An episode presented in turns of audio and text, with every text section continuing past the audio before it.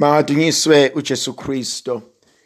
Namhlanje thandwa zami ngifisa sibuke ivangeli lika Lucas sahluko sokuqala ivesi yamashumi ayisithupha nasikhombisa kuze kube ivesi yamashumi ayisikhombisa nesishiyaka lolunye. uZakaraya uhuba ingoma uthi kabongwe uNkulunkulu inkosi yethu ngokuba uvakashela abantu bakhe wabasindisa wavusa usindiso emzini wesikhonzi sakhe. Ngiyayithanda inkonzo uNkulunkulu asibizela kuyona. Okokuqala okubalekile engikuthandayo kuLuke chapter 1 mabili amaculo amahubo esiwatholayo. Elokuqala lishiwo uMaria ethi umphefumulo wami uyayitusa inkosi. Moya wami uyesasa ngoNkulunkulu umsindisi wami ngokuba uNkulunkulu ungenzele okuhle lingcwele igama lakhe. Elesibili lishiwo uZakaraya lithi kabongwe uNkulunkulu inkosi yethu. Ngokuba uvakashele abantu bakhe wabasindisa wavusa usindiso lwakhe emzini wesikhonzi sakhe uDavide kulokhu akushilo ngomlomo wabaprofete basendulo. Bobabili labantu bavusa inkonzo yokubonga uNkulunkulu. Kodwa into engithinta kakhulu evangelini lanamhlanje Siyakhumbula ukuthi uZakaraya uthi esethempelini eyokwenza umnikelo njengompriste bese ingelosi imvakashela imxoxela ukuba uElizabeth unkosikazi wakhe uzakhulelwa. uZakaraya akaze akukholwa lokho kepha wangabaza. uNkulunkulu wayesethi ngoba awukholwanga uyangabaza engikushoyo. Wayesethi bheka ke awusokwazi ukukhuluma kuze kube kuyafezeka lokhu engikubekile. Siyaqonda ukuba uZakaraya akakwazanga ukukhuluma.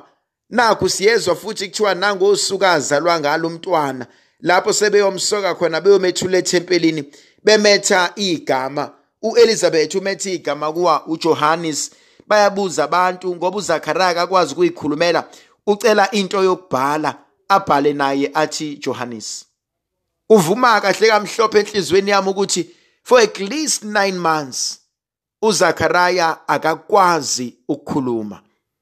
Ey iyangithusa lento kodwa futhi iyawukitaza umoya wami.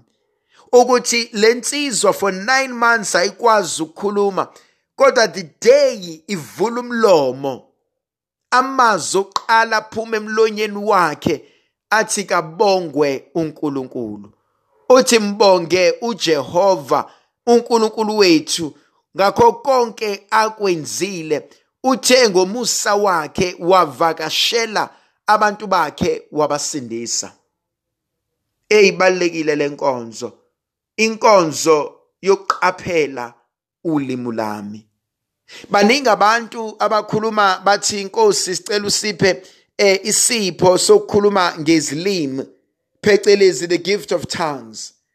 Kodwa yazi mhlambe besicela ukuba simele sikhuleke sithi inkosi ake ungisize uqoqe uqondise ulimi lwami.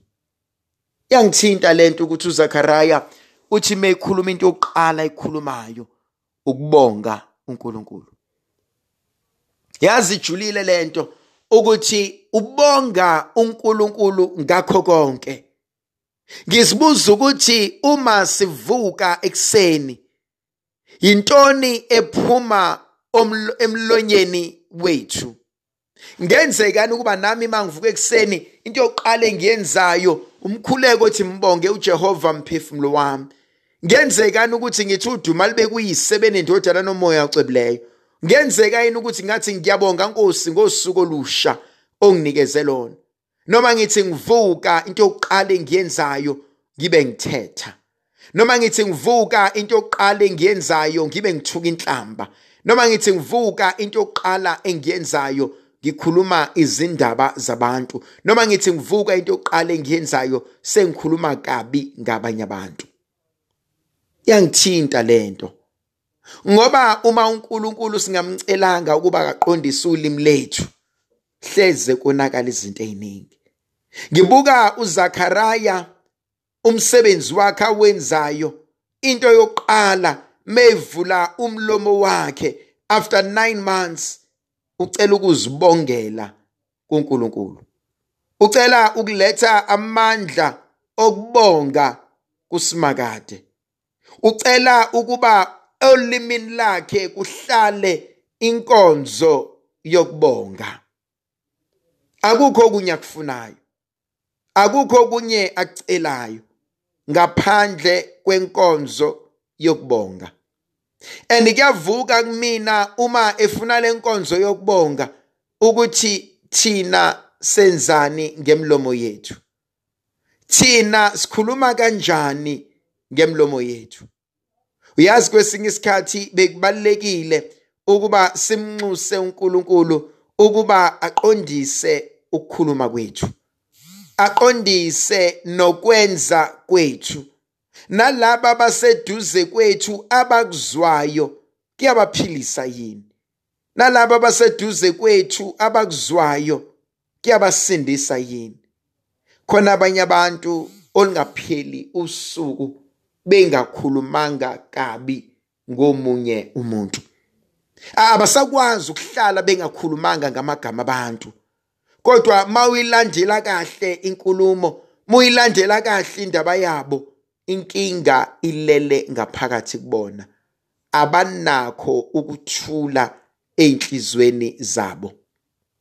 Abanakho ukwazana nesigaba sokuhlala balungise babhekisise izinto zabo. Ngiyayithanda inkonzo ayivusayo namhlanje uZakaraya uthi mbonge uNkulunkulu ngokuba uvakashele wasindisa abantu bakhe. Abantu bokuqala engibuza ukuthi bangobani laba abasindisile na abavakashele na? Kuyacaca kumina ukuba uElizabeth noZakaraya uvakashele lo muzi wawulethela umusa lo muzi wawulethela insindiso lo muzi wawulethela igrasiya lo muzi. Ngimbona uNkulunkulu efihla ihlazo labo. Ngimbona uNkulunkulu esindisa imphefumulo yabo. Ngimbona uNkulunkulu ezuza izimpilo zabo. Kuyavuka kumina ukuba Nkosi basindisa abantu bakho. Kuyavuka kumina ukuba Nkosi bahawukele abantu bakho. Kuyavuka kumina ukuba Nkosi iba nomusa kwizizukulwane zakho. Ikuphi ofisa uNkulunkulu akuvakashele kona? Empilweni yakho? Ikuphi ofisa uNkulunkulu akuzuzele kona empilweni yakho? Ikuphi la obona khona ukuba izinto azambanga kahle khona?